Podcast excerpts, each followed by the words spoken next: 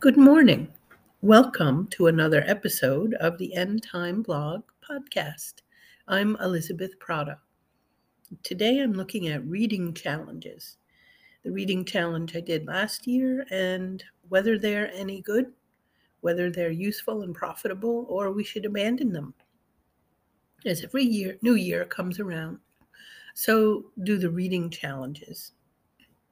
And every year, I commit to a reading challenge, and every year I fail, or I think I do.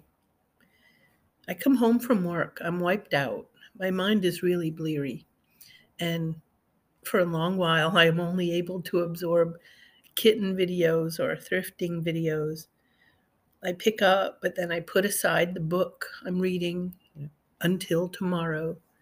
And then suddenly it's December, and the same book is staring dolefully at me from the same place I'd put it down. So this year, I vowed to ignore all reading challenges. Then Goodreads sent me a link to my reading activity this year. So I put my hand over my eyes like I was watching a horror film and I clicked. But it wasn't so bad. Hey, I read more books than I thought I did so I perked up and took a good look at the stats. It recorded that I read 24 books. I didn't finish a couple, like the huge tome, you know, the Trueman book, but I did skim it after reading the first few chapters. I put down a book called Book Lovers because it was supposed to be a romantic comedy, but it was filled with rough language and F bombs. Like, why do that? So I quit it. Not all books are winners. But I did have some real favorites A Night to Remember, A Sheep Remembers, Puritan, and Johnny Cash's bio of the Apostle Paul called Man in White. You know, those were really good books. I'm glad I read them. So that is number one reason to dive into a reading challenge. You end up reading good books. Maybe not as many as I'd wanted, but some. So, looking back and reflecting, another value of the reading challenge for me was that I know I would not have read Treasure Island unless I had been challenged to. It's a classic, and I like to read the classics, but I always put them off in favor of some other book, usually an easy fiction or a spiritual book. But not so this time, and I completed it, and I'm glad I did. It was haunting and interesting, and truth be known, a little challenging to read. So that's good. Another value of the reading challenge that I discovered is that I tend to track my progress at Goodreads, and I know, in addition to the 24 books I listed, I had read a few other booklets from Chapel Library, but I don't remember which ones now. Um, some of them are not listed as books, but since they're pamphlets, like 20 page pamphlets. But at least I have these books I'd tracked thanks to Goodreads. A value of tracking is not only to help me remember what I've read, and remembering what I've read helps me revisit my enjoyment of that book, or it helps me continue to apply edification of the book's concepts to my heart and mind. But it also helped me stop beating myself up for failing to meet some goals. Now I can objectively obsess my assess my reading progress rather than through the veil of I'm too tired or I'm a failure. And I guess there's another value in doing a reading challenge after all. You know, I've counted four valuable lessons so far and a fifth um, coming up below. On the blog, I have a list of all the books I had read. I won't read that whole list to you now. Um, and also pictures of the covers of all of them. But with the dates attached to when I started and ended a book, I see my pattern. I started off gangbusters in January. fresh from the new year, entering a new challenge, reading uh, several books, and then not much. It dropped off, at least not recorded, in February and March. In April, we have a week long break, so I see I picked it back up then. And of course, as the end of May and June and July comes, I'm on summer break from school, and I see I read a bunch during the summer. In September and October, I'm flush in the beginning of a new school year, consumed with that. So I see that the reading dropped off. And then as November's Thanksgiving break and December's Christmas break come, and with it the end of the year, I resumed my gangbusters attitude to try and finish the year meeting some of the goals. So I decided to go ahead and do another challenge. I picked the G3 reading challenge again because I like those guys and because I'm attending their national conference this September. And I also posted a picture of the suggested books um, they put out and the ones I chose under each category. There's one called Reformation Woman, Women by Rebecca Van Dudeward, and it's not strictly a marriage biography as this category suggests, but first, I own it already.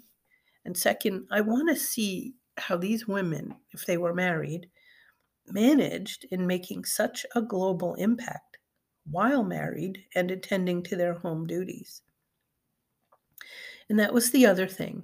A value of the book challenge is that I own, own these books already, except for one that I picked um, from Powlison, his book called Power Encounters. There's time enough to find that one at a library or a book sale, or at least at Amazon when the time comes. But that's the benefit. It makes me take a hard look at my shelves and focus on reading the books that I already own. And which, of course, is another wonderful value to a reading challenge.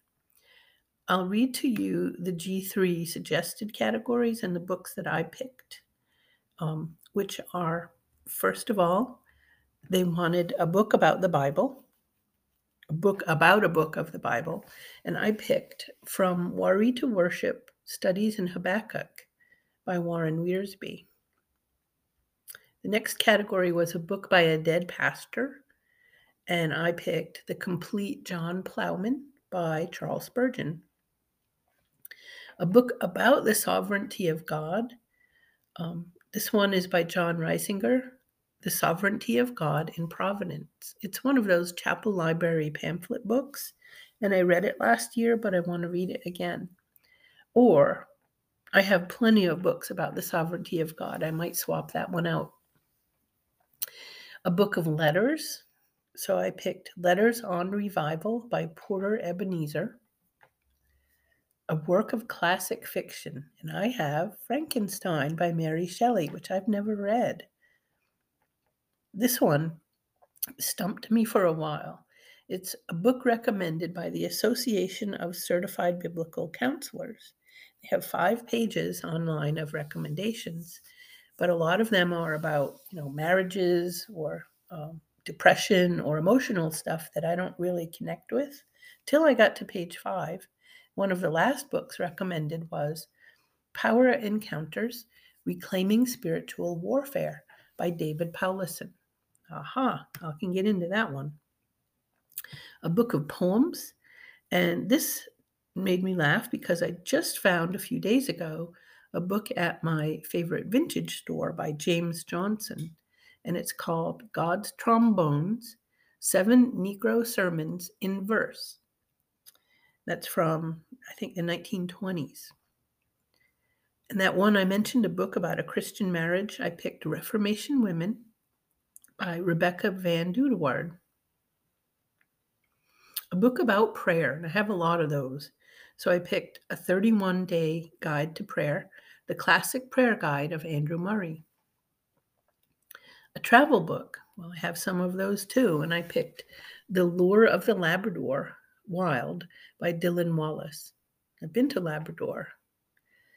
A book about the history of your country I don't have any of the books that they had recommended about the US history. I really don't. That's that was a surprise that in my thousand books that I have, nothing about the history of the US. But they did have one of them called Isaac Storm, A Man, a Time, and the Deadliest Hurricane by Erik Larson. I think I have read that one in the past. I'll have to look that up. But meanwhile, I'll I'll read that one for the suggestion. Unless I come across one from a bookstore that I haunt and pick it up. And then a book from last year's challenge you wanted to read but didn't. And I really do want to read the Space Trilogy by C.S. Lewis. Their category last year was read a book by an inkling. That's the group of writers that used to meet Tolkien and C.S. Lewis and such um, and go over their writing and talk and support each other.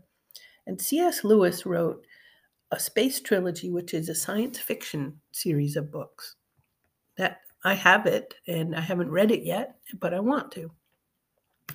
So, those are the books that I've chosen so far, um, all of them. I might swap out a couple, but I think I'm pretty satisfied with um, being able to read the books that I have on my shelves already. And I'm glad to review my reading throughout the year because it helped me see my patterns. You know, I don't want to let two months go by without absorbing some good material.